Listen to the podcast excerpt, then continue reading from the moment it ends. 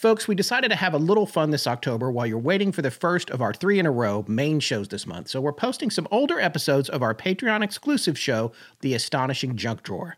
Now, if you're not a patron, you may have never heard an episode of this show, so we wanted to show you what you're missing. Uh, this one is actually the fifth junk drawer we ever did, but it's good and creepy, so we wanted to share it.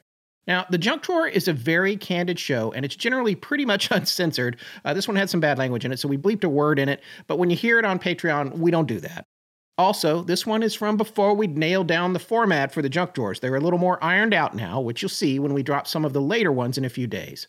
You might hear a few ads in this, but on Patreon, all junk drawers are commercial free. Now, this will be Astonishing Junk Drawer Episode 5, originally posted on Patreon back in April of 2022. Oh, and by the way, quick reminder before we roll this the limited edition 2023 Halloween merch, including glow in the dark sweatpants, are in the store now at astonishinglegends.com and won't be available much longer. So if you're looking for a pair of those, order soon. Our merch team is going to take them down as it gets closer to Halloween because they're trying to get them all shipped out in time for you to have them by then. Now remember, our main show is back this weekend on Sunday, October 15th, 2023. All right, here we go. Hey, folks, welcome to Astonishing Junk Drawer number five. I can't believe we've already got five of these mm. under our belt. What does that mean? Does that mean we've been doing it for 10 weeks? Does it? I mean, well, it's every other I week. I can't do the math. it's every other week. So, uh, yeah, I, yeah, this one will be that. I can't believe it. It's already a lot. So, oh. uh, considering we talked about producing a show like this for years, it's par for the course. We're going to release a hundred, yeah, of these all at once and then not have to do anything for a year. Yeah. And folks, uh, if I, by the way, if I sound different, it's because it is my son's spring break and I am down at the beach at a beach house. Yay. Yay. And it's good to yeah. be here. I do not have our normal recording setup, but I do have a very nice little microphone that we bought when we were at Podcast Movement. It's a Tula, T U L A. It is pretty cool. Mm-hmm. It sounds really good and yeah. um, it's portable. And I'm recording through that into Zencastr. So it's recording in two places, but I would mm. be able theoretically to record right into it without having to use a computer or anything else if I wanted to, which is pretty cool if you're if there's any tech nerds out there. I've played around with it and uh, it sounds pretty awesome, very buttery smooth. But I have a quick question, Scott. Yeah. You are at the famous family compound like the like the Kennedys in Kennebunkport. You were at Kure Beach. That's that- right. I'm at Kure Beach, K U R E, where I my family has had a place for over 80 years. I'm not even sure how long. And hmm. originally mm. that was a little cottage that was made of um, barracks from a military, a recreational military base yeah. up the road at a Civil War historical site called Fort Fisher. So back in the 19 gosh, I don't even know. I guess it was the 30s or 40s, they decided they needed to put all new barracks at the recreational base.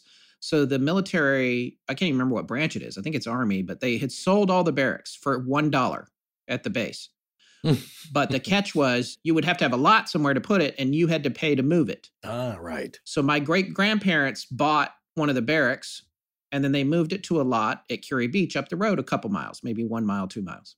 And then I grew up going to that little cottage and uh, I went there forever and ever and ever. And that cottage was theirs from since way before I was born until about two years ago. Hurricane mm-hmm. Matthew, I think, did some not severe, but enough damage to it that it finally bit the dust and um, mm. my family was forced to tear it down. But in the meanwhile, my aunt and uncle had bought the neighboring two lots and built a much newer house in like 2016 or 2017 anyway, which is where I am now. Very cool. Yeah. I thought there was a paranormal connection, something supernatural. The U shaped, you mentioned something before about a U shaped house or collection of buildings somewhere in the area, and I can't remember if it's Wilmington or you know some other family connection, but definitely North Carolina. But there was something where some noted spookiness happened. Oh, you're talking about yeah, that's not. I know what you're talking about when you said U-shaped. That's not mm-hmm. down here at the beach. That is the infamous okay. house in the horseshoe, um, ah, which right. you can look up. The house in the horseshoe which I think I've mentioned on a couple of episodes of the main show here and there. And yeah. Um, let me see here. I'm going to pull it up right now. Forgive the typing because that's the right only reason. yeah, that's the reason. No, I, I know that there is general uh, legendary spoopiness happening around some of your properties that your family's familiar with. And that's one that stood out. But I couldn't remember the connection to the story because I think it came up in The Phantom Horse of Greensboro. Yes, I think it did. And uh, here, Yeah. here, here it is. I, I read from the House and the Horse, the official historic sites. This is from historicsites.nc.gov. And if you Google House in the Horseshoe for North Carolina, it'll come up. Uh, Read this first paragraph. As the deep river wanders through North Carolina's Piedmont Plateau and curves in a horseshoe bend, there stands on a hilltop above it one of the first big houses of upland North Carolina frontier country, the House in the Horseshoe.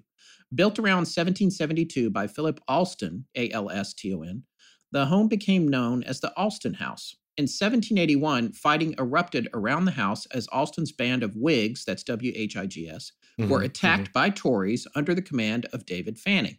Later, four term North Carolina Governor Benjamin Williams lived in the house, which he Hmm. renamed Retreat.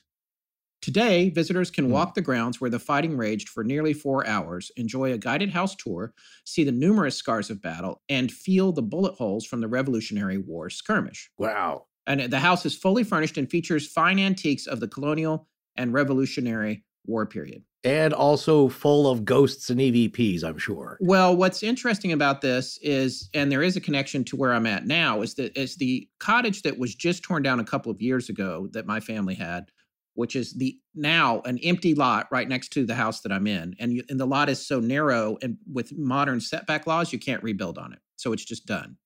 But the family hmm. still owns it, but it's an empty lot. So that's next to the house that I'm in, which is a nicer, larger house that was built on two lots. But the Mhm. other one was the one that my great grandparents, where they bought the barracks and moved it to there. The connection to the house in the horseshoe is, is that my great grandmother, Elsie Jane Poole, who passed away Mhm. some time ago, I can't even remember the year now, but it would have been the early Mhm. 90s, I think. She lived in the house in the horseshoe when she was a kid. Ah. So she actually lived there, and I don't even really know the circumstances around that. I should ask my grandmother, who is still alive. Mhm. And she said the story was that there was blood on the walls because for a minute it was a Revolutionary War hospital. Right. And it was that situation where they would paint the walls over and the blood would come back and they could never get it to go away during the time that she lived there as a child. Wow. Yeah. So there you go. I did Very not expect cool. that Yeah, to come that- up today. Yeah. So there you have it. Well, no, you are at the beach. It's the uh, the only other thing I know that you're currently enjoying is the occasional low country boil. Yes, we're going to do that tonight. That. I got to go pick it up here in a little Mm. bit. I'll take some pictures and get that uh, uploaded to you. Maybe I can connect that with this. Well, mail me some. Yes. Yeah, I just overnighted. I did, uh, look, seafood keeps really well Yes, in the it mail does. overnight. it so, does. Uh, but it looked delicious, and I'm glad uh, the kiddo is getting some uh, East Coast surfing in. And, Yes. Uh, before uh, the whole thing blows away with your gale force winds today. yeah, my son's taking surfing lessons. This is like the fourth week, not consecutively, but over the past two summers, and it's getting pretty good. Yeah. So I'm I'm happy. Uh, Yeah. But anyway, well, folks, we got a good a good show tonight. We have a great guest, John Killian, who's got some amazing stories. You're going to enjoy them. One is about the ye old Sallie House, and the other one is about Waverly uh, Sanatorium, where sanitarium, sanatorium. I, I keep getting them mixed up. I think it's okay to interchange them as they have, as people do throughout the years. Yeah, Uh, this is what I remember from our, our original research: is that uh, both terms have been used for these places, and they're, it's it's very similar. So. Uh, it's like the difference between casket and coffin. Although people out there will say, like, well, I, I can't remember which one. One has the uh, the shoulder shape on it. It's not just a square, uh, you know, it's just not just Oh. a straight sided rectangle. And then one has where the lid has a hinge on it. Oh, interesting. And I think that's casket. And then the uh, the other one, coffin, the lid comes all the way off. Well, you know, when I was looking for our email tonight, and maybe you already knew this, I read was reading through emails looking for one to read on the show, and I read one from not too long ago from somebody explaining the difference between a graveyard and a cemetery, which is not something I had thought about. Yes, I did see that, and it has to do with the proximity to the church, right? Right. If it's next to a church, it's a graveyard. If there's no church or chapel associated with it, it's a cemetery. Right. And I cannot okay. believe I did not know that. I can't believe it. I'm embarrassed. I'm glad this is on Patreon because I wouldn't be embarrassed to admit that to our full main audience, I think. You know what? When we first started, that was the joke I did in part one of uh, Charles Hoy Fort. Yeah. Was uh, I was, of course, reading the book and looking at your notes, and it's spelled differently in our outline a few times. And for as I was reading the book, I confused Theodore Dreiser oh, yes. with Theodore Dr. Seuss, yes. Geisel. yes, Geisel. Ge- Geisel yes. until we started discussing our notes on it and uh, yeah. talking about it, you know, be, be, before we record. And I said, like, wait a second, that's no, no, no, two different guys. Yes, yeah. I knew this, and I and I knew the books, but the uh, the names, I I conflate uh, letters and numbers sometimes. But I think the, if I remember right, it's sanatorium uh, being a place for recovery, and from what John and Jill told me, and our good friend Megan, who always joins in with these adventures, I got to FaceTime them, as you'll hear. And what they were saying is that again, we're talking about Waverly right now. Yeah. We're talking about Waverly now, yes. And the deal is that they put all that money back in and they've changed a lot around. That's the word that I got was that the you know the the old entrance and the kind of the side entrance you get into the place that's changed. They've opened some things up. There's a lounge now for ghost hunters and investigators. So they've done a lot to it, but it is undergoing a lot of change, which usually kicks up a lot of the spirit activity. If you uh, there you go, this at all. There you go. Yeah. Second point: don't fear, folks. It won't be Scott and I talking about the Sallie House. It'll be John talking about the Sallie House. So you know, that's right. That's right. Drone on about it. But please feel free to have a shot whenever you hear the name mentioned. Yes. Within moderation and responsibly, of course. All right. So before we get to our interview with John, we did want to do the astonishing mailbag, and I found a little email here that uh, struck a chord with me and I didn't share it with Forrest yet. He's going to hear it now. Although Forrest is better about reading our inbox, and I have a feeling he may have already told me this story once or mentioned mm. it on the hmm. air. This is from December of 2021. This was sent by Libby Bruce. I'm just going to read it, and then Forrest will talk about it on the other side.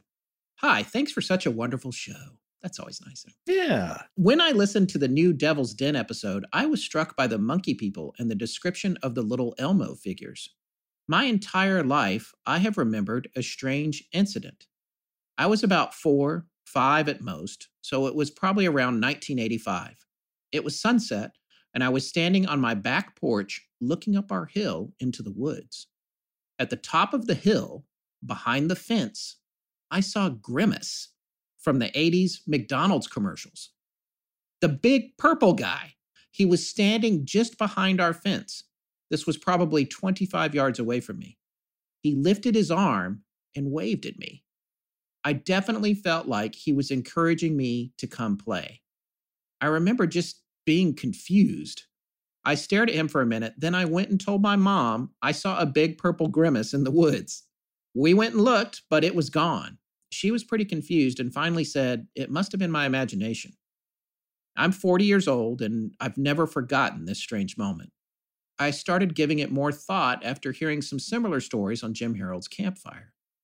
Hearing the stories from Terry Lovelace made me want to reach out and send in my story for the collective knowledge.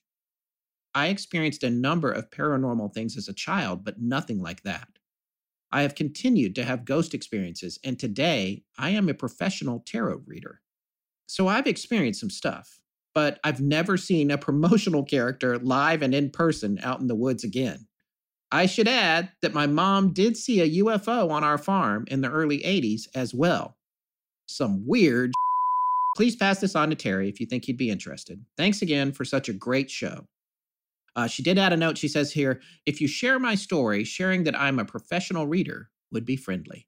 Uh, her website to that end is catandcrowmagic.com.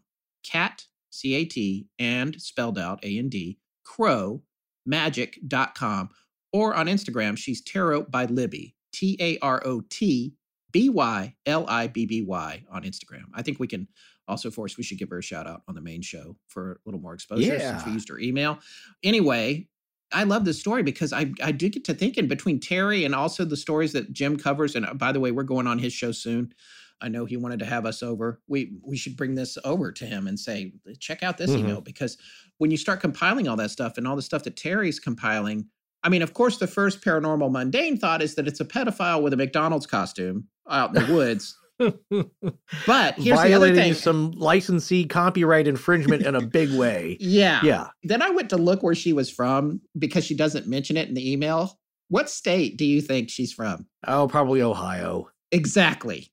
Oh, okay. yes. Well, yeah. Hey, look, there's nothing that I contend this for a long time. I say say I.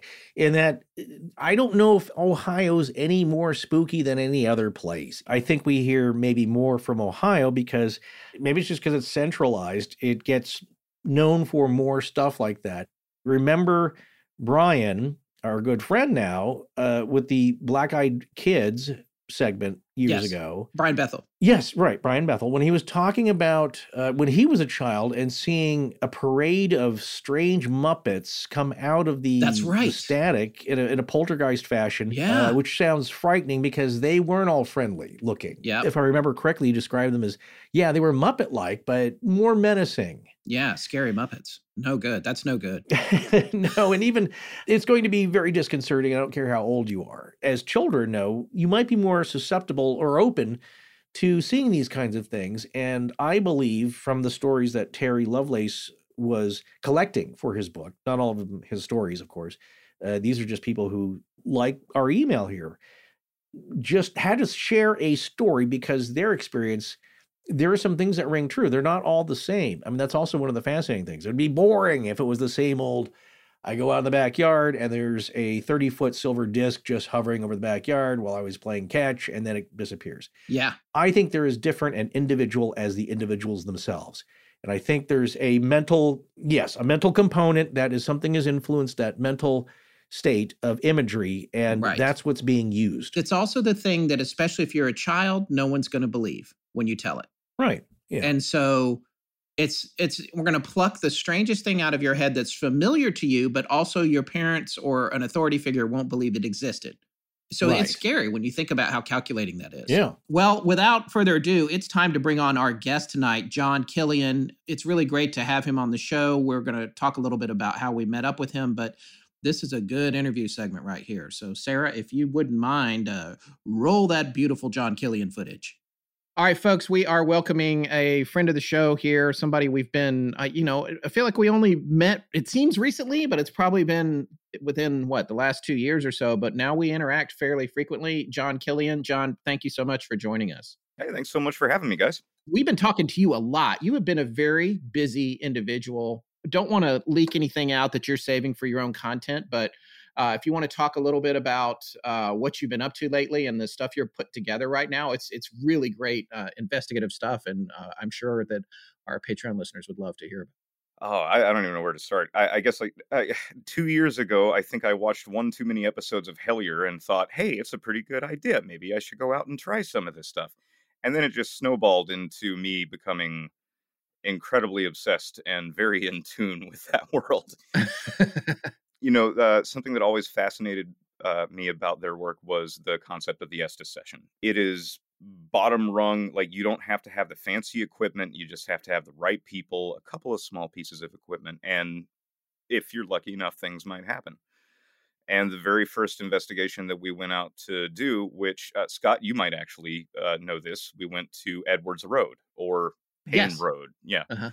That was our very first investigation and we got results on that and then after that like my whole world cracked open and so this is what i'm doing now and uh, this led us to the most recent ones the big ones uh, where we did a two night stay at the sallie house back in december and uh, just this last monday we returned from waverly and both of them were phenomenal uh, phenomenal experiences and i can't wait to go back to both of them I will go to Waverly. I'm I'm, I'm very interested in Waverly. I don't. I'm still not thinking I'm probably ever going to return to the Sallie House, but yeah. and I, and I can respect that honestly to a, a certain extent. There there are parts of me that absolutely want nothing to do with that house, but my curiosity and fascination is taking over rather than my concern. Um, Yeah. it's just it's such an amazing place. It's so weird. It's so bizarre, and both Waverly and and Sallie House are full of so much more than the legends give you. you brought a lot of gear and you and I were talking about this offline.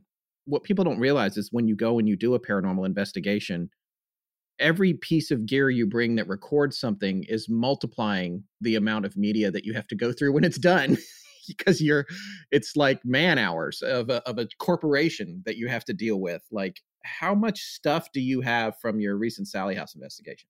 I don't know, 130 gigabytes. I think I want to. It clocks into around um, probably a, a total of 16 hours of video and Wow.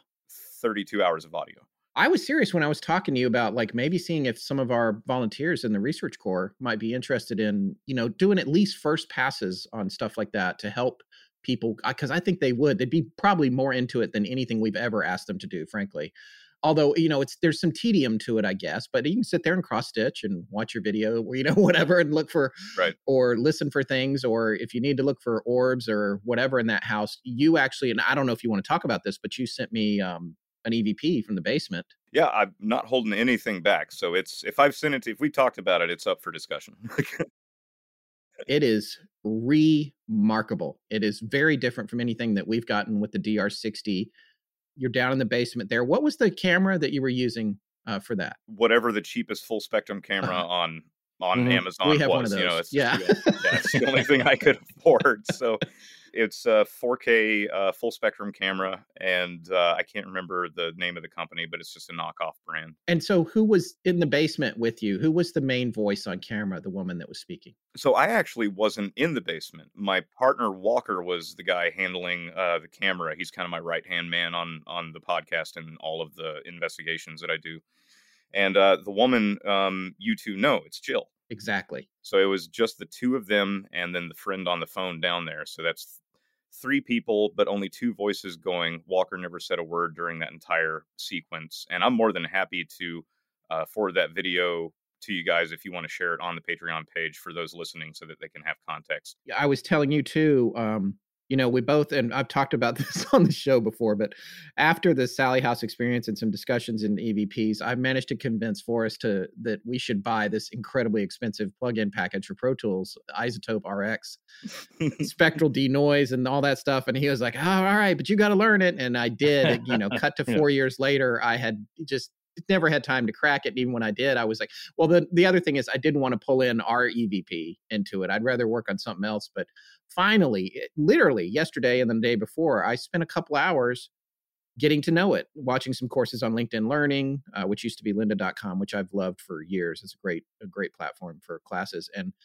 but it was weird. It's strange, you know, because the spectral denoiser, and for folks that don't know anything about post production or tech, the, the, long and short of it is you've all seen waveforms and, and apps. They use them on Dateline when they're showing audio or whatever. But this program takes that to the next level. It looks at the waveforms and it also looks at the frequencies and it, it shows you at the same time. And then it's so sophisticated that it treats them almost like you're working in Photoshop. You can go in and paint out certain frequencies, you can magic wand frequencies you can draw a box that eliminates certain ranges of sound in the clip that you're working on.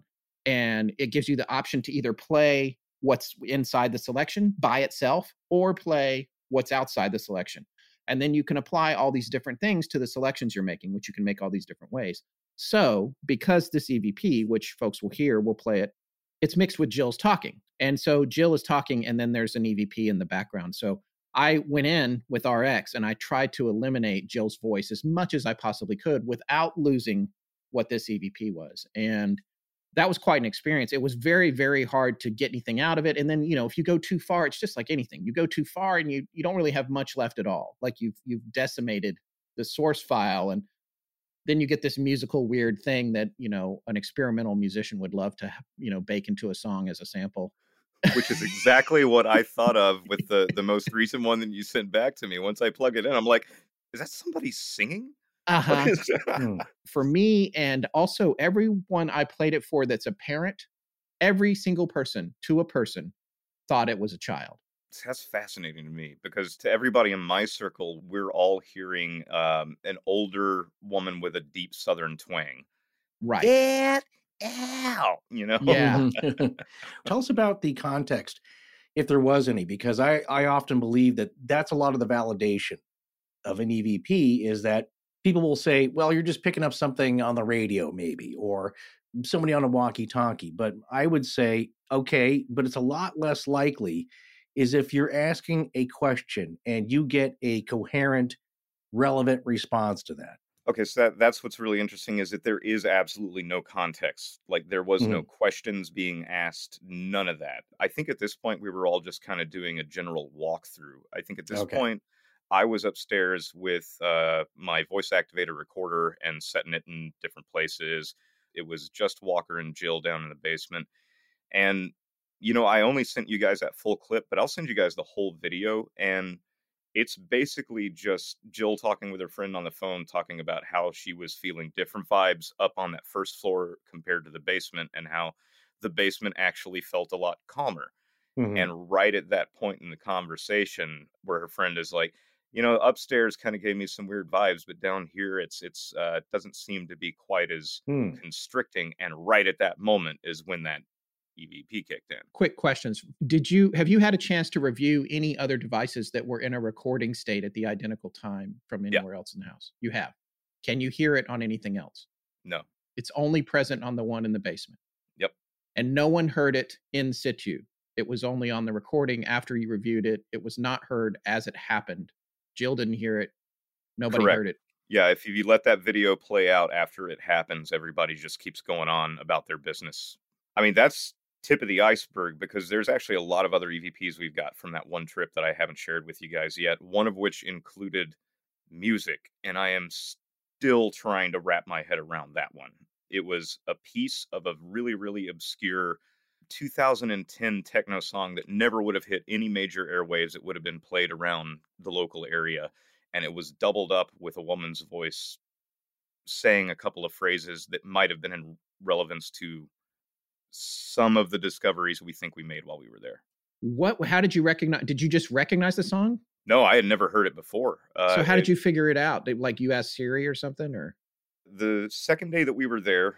For context, Forrest. Yeah. Um, so the the second day that we were there, when we we woke up, we had a conversation about how everybody walks into that place with a story already in their head uh, whether it's the legend of Sallie, whether it's the story of the Pickmans, uh, whether it's the story of other antagonistic paranormal investigators going there trying to stir things up, which I really cannot stand. So we decided that we're going to get out of the house for a couple hours. We're going to go see some other spots in Atchison, kind of soak it all in. And when we walk back into that house, we're going to check all of our preconceived notions at the door. Everything goes out. We're going to go in with a blank slate. We are going to openly try to ask whatever is there to try to communicate with us, to tell us the real story of what's going on there.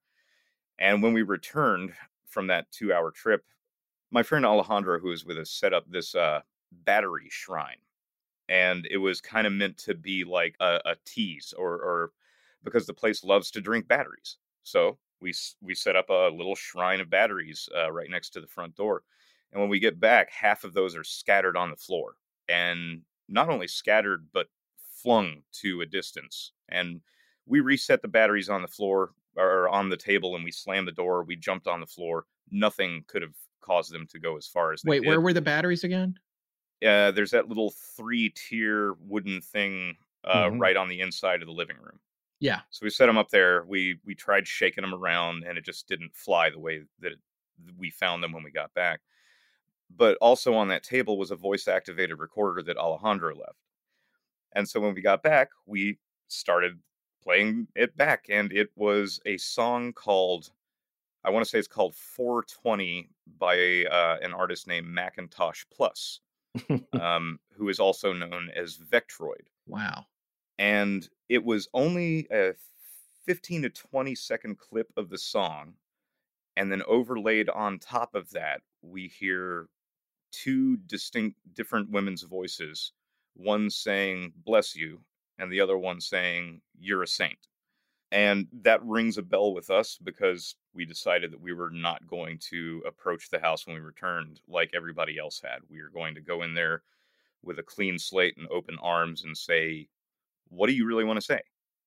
We consider that to be the best piece that we got there. Wow. So okay. far, at least. Okay. All right. Well, so then let's talk about your most recent trip. You went to Waverly, where Forrest has been. What Forrest is it? Two times or three times now? 2019 and 2020. And then we had our show. You probably looked this up, Scott. Uh, when did we do our uh, episode on it?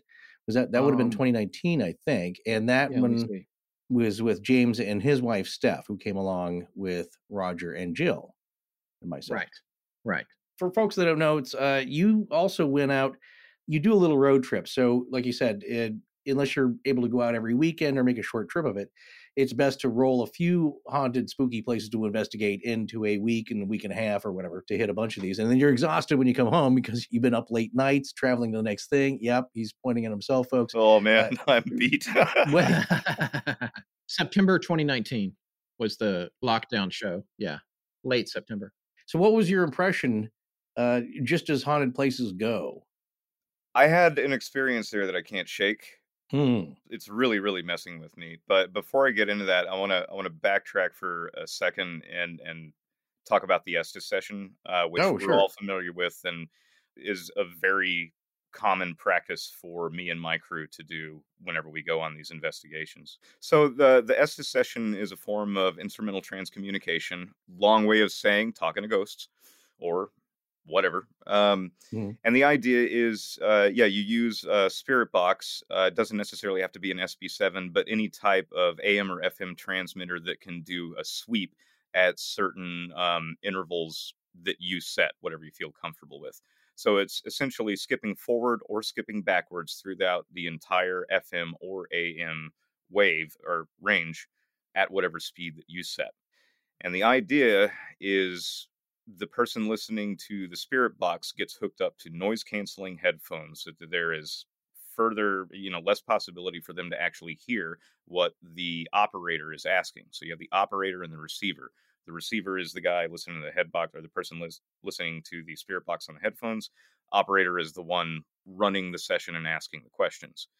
And what that does is cut off any possibility of being able to hear what questions are being asked. And if you're patient enough and you really sit with it long enough, I can tell you that it does work. Uh, Mm, Eventually, mhm. you will start getting answers back. Not always, as we know, like paranormal investigations, 80, 90% of the time, nothing. like Right, nothing yeah. at all. Yeah. Yeah. But that 10%, man, wow. Yeah. the Estes session was essentially created by you know Connor J. Randall, Carl Pfeiffer, and Michelle. I'm sorry, I can't remember your name, Michelle. But they're the ones who kind of pieced all that together. And while everybody had been using spirit boxes or Frank's boxes up until Mhm. that point, nobody had used it in that manner. right. And we started to apply it. We started to get some fascinating results. And stepping back to the Sallie house for just one second, hmm the Estes session that we did there that first night, I need to send that to you guys. It's kind of becoming less of an Estes session and more of a channeling session now. It's getting Mm. weird. Mm. And the same thing happened to us in Waverly, and that's why I had to backtrack there for a second. Especially when it comes to different people hearing different things in the Sallie House basement EVP that you already sent. Mhm. Do you get a sense, like we did, that sometimes it seems like this media is has got metadata in it, and that it sounds different to different people on purpose? Yeah, Yeah. but because other people who have told me what they're hearing on that, when I really lean into it, like I can get that. I can. Like, Yeah. I can pick up on it. But to me, it is very, very clear, like clear as a bell what it's saying. Right. That's the idea of uh, what Connor had had come up with. Is if you've never heard one, folks, it's like ch- ch- ch- ch- ch- ch- ch- or ch- ach, ooch, ich, ich, and you're hearing the audio from different radio stations or frequencies as it's going down up and down the dial back and forth and you can have it sweep forward or backward. Everything you hear is that you have to experiment with it because you are kind of the antenna with that and that it depends a lot on the like you said before on the people there on the presences at the location you're at and you really have to play around with the settings to find one that starts to work. So it takes quite a while. It's like but the idea behind that is that people will say okay well if you're all listening in a group you asked a question so you're really trying to strain to hear the answer you want. That's your perception. You asked a question you're trying to hear a name but but really is that just your imagination? Your subconscious trying to force an answer that you are expecting to hear. And so connor said okay well let's separate that. So now the person who's interpreting the sounds coming through or the words in that choppy manner doesn't know the question so they don't have any preconceived notion of, of what to expect. They're just relaying what they think they hear. And also the operator the person asking the question doesn't hear that because it's noisy then you're taking the operator also away from the expectation. But i think there's another maybe a possibly a subconscious or a liminal uh, connection between the two people in that now you're both acting as antennas to whatever's out there Yeah, I think there's something to that, and thank you for bringing it bringing it back to the Estes session. Mhm. You, you know, operator receiver. The idea of that is that through that skipping noise of jumping through radio stations, you're essentially offering an audible clay for whatever is around to potentially mold words, or even in my case, you get whole sentences. There's also an analog component to this process, which, you know, the success was always better in the old days with when you were measuring these things or trying to communicate with analog sources. And there's nothing more analog than a radio signal. Yeah, yeah, absolutely. Yeah. Even if you're using a digital scanner. And it's Michelle Tate, by the way. I had to look it Thank up. you. I, that's Yeah. who I thought Yeah. it was, but I didn't Yeah. want to say it wrong. So Yeah. yes, Mhm. Michelle Tate. um, but yeah, that was that was the big element. There is is you're separating those true and uh, those two, and forces you put like there's a line of separation between question and answer, and not too much crossover. But at the same time, yeah, I do think you're kind of setting yourself up to be a two pronged antenna. You got two people really giving their all to go in there. Now, for me, I I work best as a receiver. I think it's because too many years just being trained musically and audibly, like I'm a good listener. Mhm. Yeah. It's actually kind of taken on a path of meditation for me. So when I when I play the role of the receiver, I check out. Most of the time when we do these things and I go back and listen to it, I'm like, I said what now?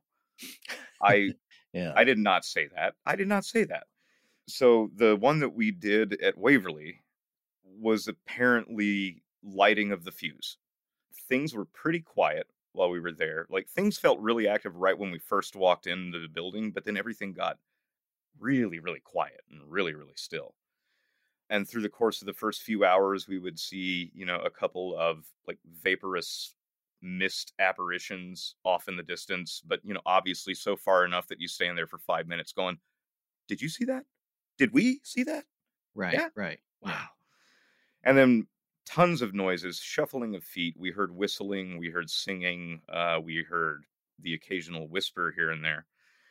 And around 11:30, we decided we were going to do an Estes session, and me being the bright individual that I am, suggested, "Why don't we go to the morgue?" Mhm. Probably a bad idea. Um, but that session got really really intense i still haven't reviewed the the video or the audio for it but apparently i was shivering almost to the point of convulsing and was calling out people in the room and even called out a welcome back to the two people on our team who had been there before Oh, uh, which I found Yeah. to be really fascinating. And at one point, apparently, I said, just wait an hour. Uh, and I, I want to say that the question was like, why aren't you coming out to speak to us or, or something to that? And again, I'm going to have to go back and listen to it. But my Mhm. response apparently was, just wait an hour. Mm. So almost an hour to the dot, I was off on my own on the second floor. And I saw the creeper.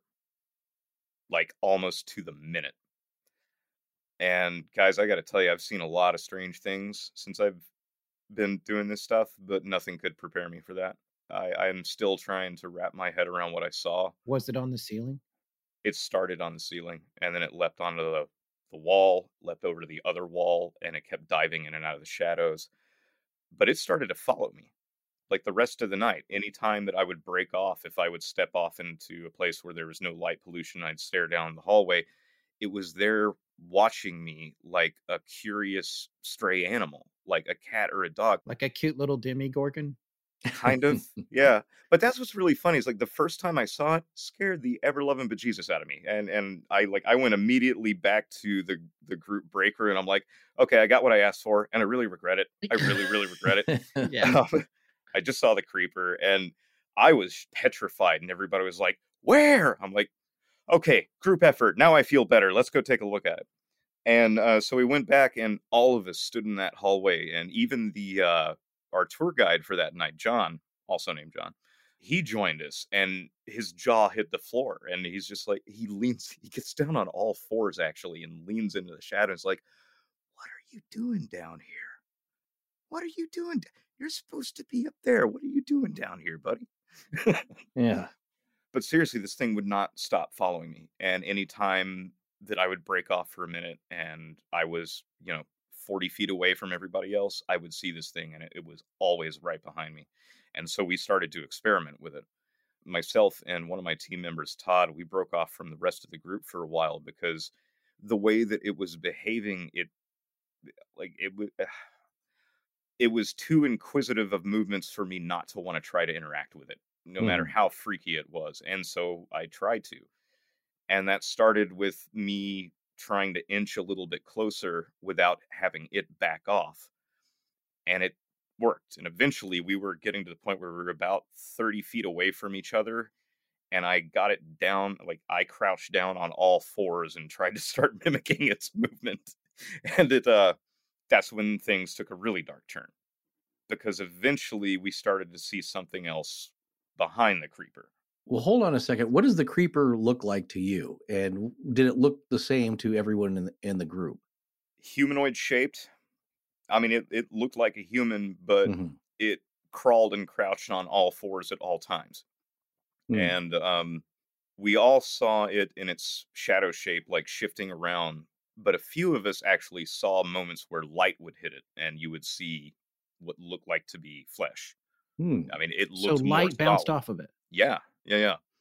The way that it bounced off of it, it just made it feel like it was a part of wherever the moonlight was hitting, but it was obvious that that's not what it was, you know. Yeah, uh, the entire crew, so a solid 10 of us had witnessed it Wow, numerous times. that's amazing. I don't think I've heard of a group that big uh, with everyone seeing it. it. You know, I would have bet that you'd have said, "Well, you saw it," and then when you brought everybody back up, nobody saw it. You know, That's what's been really interesting about this is um I never thought that this stuff was going to go this far. I never thought that I would be experiencing the things that I'm experiencing. And to be honest, I'm actually really struggling with a lot of the stuff that's happened to me since I started to do a deeper dive into this because yeah. Well, I don't know anything about that. right. Uh, to be honest, for everybody out there listening, three years ago, had you talked to me about spiritualism, psychic abilities, concepts of channeling, and things like that, I would have said, like, really interesting, fascinating stuff. Cool. And that would be it. Uh, but now I'm in the thick of it. And what did I walk into, man? like, Hmm. but the other part of Waverly that really messed me up is, is like I said, me and Todd, this other guy, we broke off and we were trying to interact with the creeper. We started to see, like far beyond the creeper, we started to see orbs, like red, green, orange, and they were bouncing around like streaks of light. They would go, none of this slow, subtle floating stuff that would jump into the camera. This, it looked like somebody had a dulled laser pointer and they were make, making patterns. And eventually, everybody else had moved away from the floor that we were on, and it was just Todd and I staring down this hallway, and the light started to happen again. The light goes from green on the left side to orange on the right side to red on the ceiling, and then another red on the ceiling. So now I got two of them, and a damn shadow entity pours out of the ceiling. And I'm looking at a humanoid shadow with straight out of a horror movie, two glowing red eyes. That is the only thing that's ever scared me. Hmm. And I I don't think that was the same thing as a creeper. I really really don't. It descended from the ceiling or kind of materialized from the ceiling. Yeah. And it was like a humanoid shape. Yeah, and it popped up about three or four more times throughout the course of that evening. And um uh honestly I've had nightmares ever since. Um about it specifically. Yeah. Do you feel that, you know, wait for an hour from now? You feel like the creeper was just the sentinel, the pet, or whatever, and the thing that was telling you to wait for an hour was this thing you saw with the red eyes. I think the creeper is uh I think it is a manifestation of human emotion. I think there's a tulpa aspect to what the creeper is. I think Okay. it might actually be a collection of these feelings of sorrow and sadness that have built up there. What did you feel when you saw it versus what you felt when you saw the humanoid? My initial reaction to seeing the creeper was Scooby Doo out of there. Like it was run. Yeah. But again, like- Yeah. um, the initial response that I had was one of fear because I'd never seen anything like it. But after we went back as a group and we all saw it and we all had a moment to like soak it in, yeah. and especially the way that I saw the tour guide react to it, which was fascinating because it he was almost like he was talking to the neighborhood dog, like, "Come here, buddy, whenever we all came back after that, no fear whatsoever. I'm just I'm genuinely curious and fascinated with it, and I do want to go back to see if I can directly interact with it. But the other thing that I saw is I've got nothing. I got nothing to compare to. I've got nothing to describe it to. I never thought doing all the stuff I would ever see anything like that. And um, part of me wants to say I never want to see anything like that again, and the other part Yeah. of me is incredibly fascinated with that. You know, after the stuff that happened to me after Sallie House, I'm I'm now really really concerned about going out and doing these things and things following me home. Um, Right, I've right. I've had enough experiences uh, at this point that I don't take that lightly anymore. And even with all of the precautions that I do to you know protect myself, make do your cleansing rituals, whatever you got to do, stuff still gets stuck under the tread of my shoes. I guess. Yeah. Mm, What's happened mhm. to Jill? I don't know if she talked to you about it at all, but things have stuck around with her for a long time. Yeah, and honestly, I haven't had anything malevolent happen to me. Most of it has been pretty comical. Um, here's the funniest thing I can give you. Whatever followed me home from the Sallie house actually washed its own tourist shirt. So I have the I survived the Sallie house shirt. Mhm.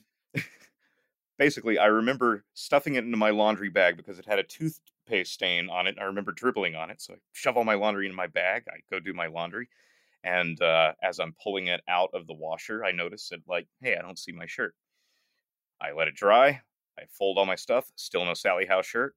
And for three days, I'm tearing my apartment apart. Like, where did I put this thing? It's it's got to be around here somewhere. It's got to be in one of the piles of dirty clothes that I have. Very much a bachelor life, by the way. Uh, one of the piles of dirty clothes that I have somewhere.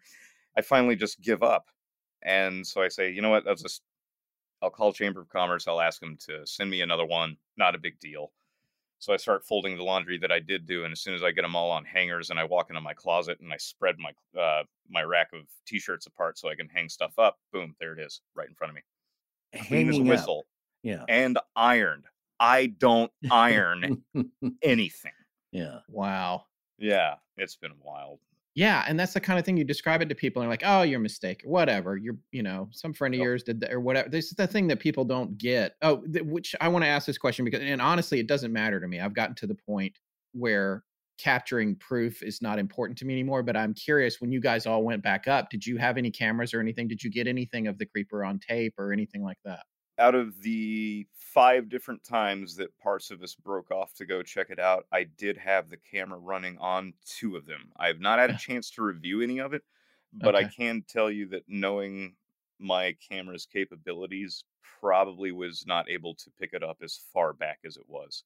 Yeah. Even with night vision or full spectrum um Right. zooming into it, it just it wasn't enough. But Right. um because I was actually FaceTiming you, Jill, and our good friend Megan Mhm. at the time when you were in the the break room, or I guess the the the clubhouse room where you kind of Home everybody comes yeah. back. Yeah, home base. Everybody comes back to charge their batteries. And while they were on the couch, I was FaceTiming them, and uh, something to me like nothing. I've never really seen anything major like that. That again, except for I've never seen anything scary. The thing I saw at Waverly that walked in front of James Willis to me looked like a dude in his 30s. and, it was so mundane that I still don't even know what I saw. I can't classify that other than that guy shouldn't have been there. And so, uh, but again, it wasn't, there was not, you know, no glowing eyes. It was just a dude. And, and, uh, and then I thought his wife Steph saw it also, but and that wasn't enough for you? Well, here's the thing: is that I it's it's like I said, when you see what you saw, like that's not a person. You know, that's not somebody. Again, that's not Scooby doing because people think like, well, you know, you know, they want the money to come in, so of course they get a volunteer or one of the the tour people, and they dress up and you know sneak around the place and and scare these ghost hunters. Or maybe they're in cahoots because they want good evidence. They want to scare people. It's like no, it's it's there's really nobody there when there's a lockdown and you have the one guide overnight that we we had one guy and he's downstairs. So we're on our you know the last time i was there with jill and roger we're just wandering around all three of us by ourselves throughout the whole place. No one else was there. And Oh, uh, is it the- only the three of you? well that time yeah. So that was the last time uh two years ago. So yeah the, the year we went back the year before that that's when james was there. And like i said uh but that's my point is that with your t-shirt that's mundane. The t-shirt's not on fire. It, there's no burn holes in it it didn't materialize before your eyes it's just an iron clean t-shirt it just shouldn't be there and you know it shouldn't be in that state in your closet already because you didn't do that. Uh, same thing with the vertical plane somebody was a friend of theirs playing a prank leaving messages on the computer or they were in cahoots because they're trying to sell a book.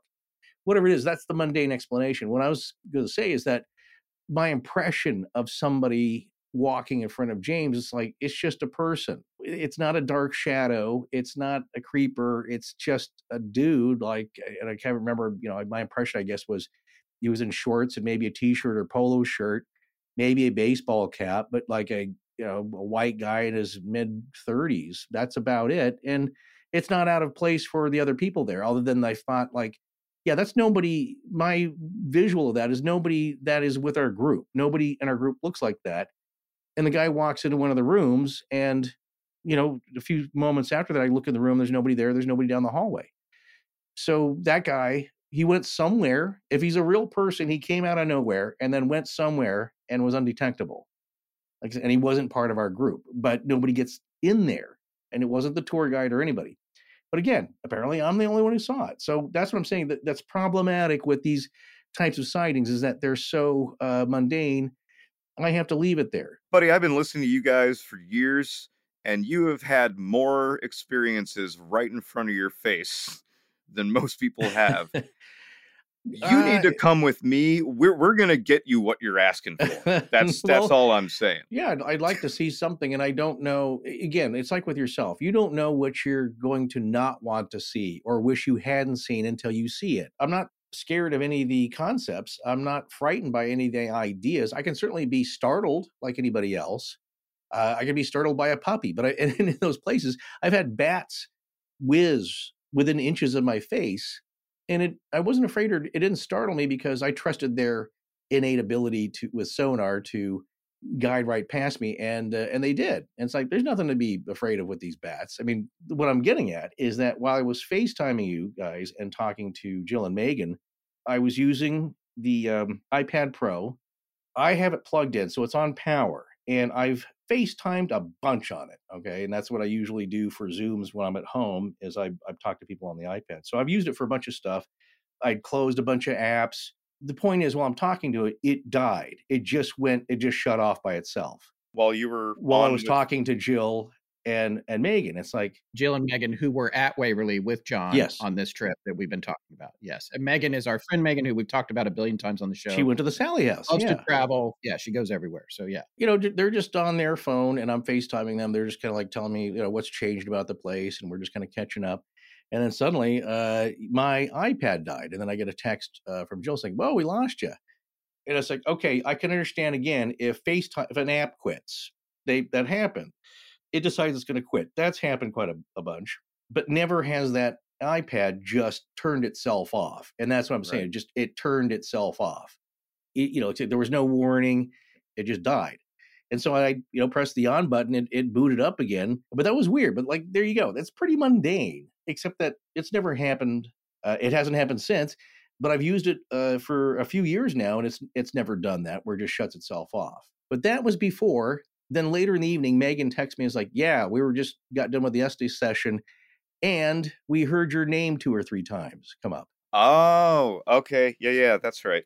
But as you pointed out to me, uh, and in our back and forth through text, that Forrest you remove run one R and it becomes forest, and right. we are in the middle of a forest, right? So there is that to take either. into consideration. Yeah, that's what yeah. I, I texted Scott that a little bit later. I said, well, that's again, that's that's hard to uh, to nail down as far as context or relevancy because yeah it could just be a, a copse of trees you know it could be or it could be my name but they they were also talking about the Estes session also mentioning other people that had been there before yeah, you're right, yeah. John. See, what's happening here is all kinds of things are happening to Forrest, and he's refusing to accept them. no, no. Here's my no. Here's my point about you're it is that they're, me, they're all small.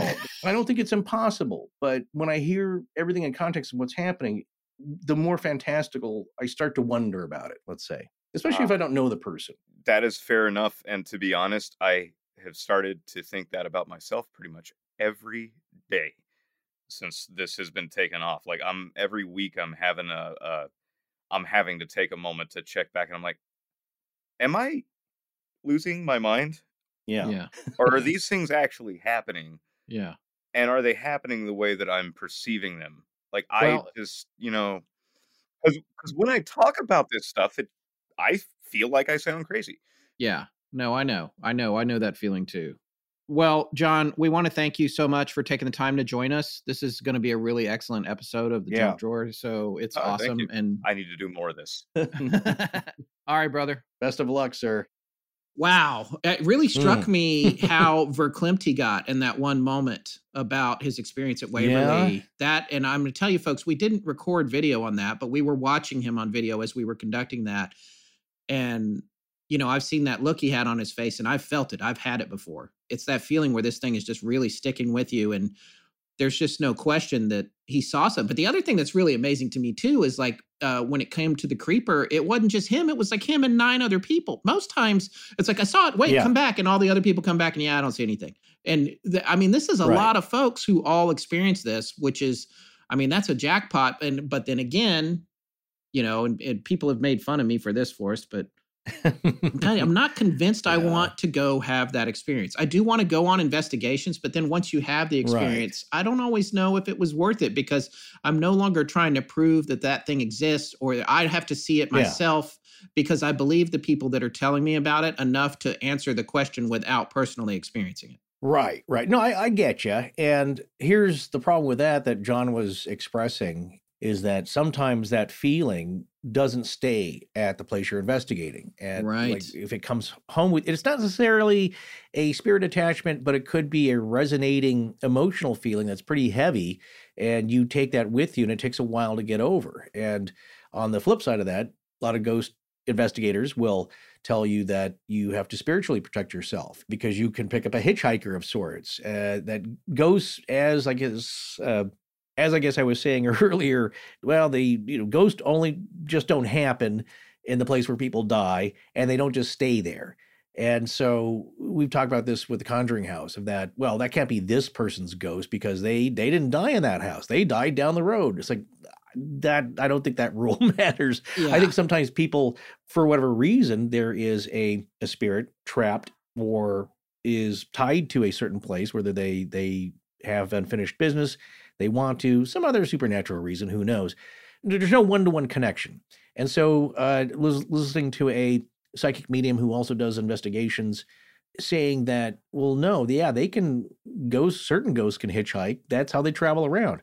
They do seem to need some kind of energy conduit that they can stick to of in a way but they do travel around they're not all just locked into a certain place. Well like with us with our houses we like to go out and get groceries and go on vacations and then we like to come home. That's right. with what you're saying i understand not wanting to experience that. I have to admit i'm still curious about experiencing that feeling that is i guess the paranormal undeniable Yeah, what you what this is like John was just saying though. He's saying this is happening to you over and over and you and you're refusing to Right. accept that it's already happened to you. Well, no, no, there, that's different, Scott. Because what I'm saying is that I accept that I saw. uh, You know, again, you you question. It's like, did I really see that? I don't know because it was such a flash, and it's like maybe it was my imagine, maybe it was my imagination, maybe it was just in my head. No one else saw it. I'm pretty sure I saw it. I have a vague, dreamlike memory of of seeing it. What I'm saying though is it's the undeniable thing that you feel in your chest. It's like our very first ghost walk. We went to the Kent Paranormal Weekend and the Kent Theater there, and we were downstairs. And that's the very first time I was ever with you on something like that. And I turned to you, and you, you looked a little ash, and you're like, "My chest is heavy. I gotta I gotta get out of this basement." You know, you know, you just felt very uncomfortable, and it was a heaviness in your chest. It wasn't just that spooky of a basement. I mean, it's old. It's like Yeah. every old your great grandparents' basement. It was like that, you know, where it's a half of a cellar uh, with the old light with the pull chain. It, it was the guy's workshop, and so the maintenance guy, beloved guy who worked there downstairs, that's where his shop was. And you and I love shops. I love workbenches. I love shops. I love walls of gadgets and gadgets and stuff to put together. Uh, I love doing maintenance work, and so I, I felt okay, but it was yeah, it's musty. Maybe it was perhaps uh, the dustiness in there getting into your lungs. There's a little bit of an allergic, a little bit of an allergic reaction. But upstairs, you're like, no, there's something else. It wasn't just dust and or black mold. Even it was just something, just a tightness, a heaviness in your chest. And as soon as you got upstairs, you felt better. That's what I'm talking about. It's that feeling, though, that we've had described to us in emails and, and personal friends. And then when they experience something, it's down to the core. It's not just, yeah, we're all startled and scared. That happens. You turn around and see a shadow pass. It's freaky. Yeah. I just hope that if it ever does happen to me, I can compartmentalize it and just leave it on that shelf. Well, good luck with that. Um, yeah, I'll let you know. Well, you'll be there. You'll probably be there with me. Yeah, and then I'll say like, "Man, I just uh, I just felt a ghost pass through me," and then you'll just say like, "Well, we just had breakfast burritos, so that's not much of a mystery." Uh, folks, that's going to wrap up junk drawer number five. We still don't have any kind of outro sequence here, so Sarah will just do something fun, or this tape will just stop. It's not even a tape; it's just a recording. Oh. But anyway, thanks for joining us again. We'll be back the next Dark Week we have, which I guess theoretically will be roughly two weeks from when the show releases. Thanks again for being patrons and supporting us. It means a lot to us, and we really appreciate it. It helps us produce more content like this.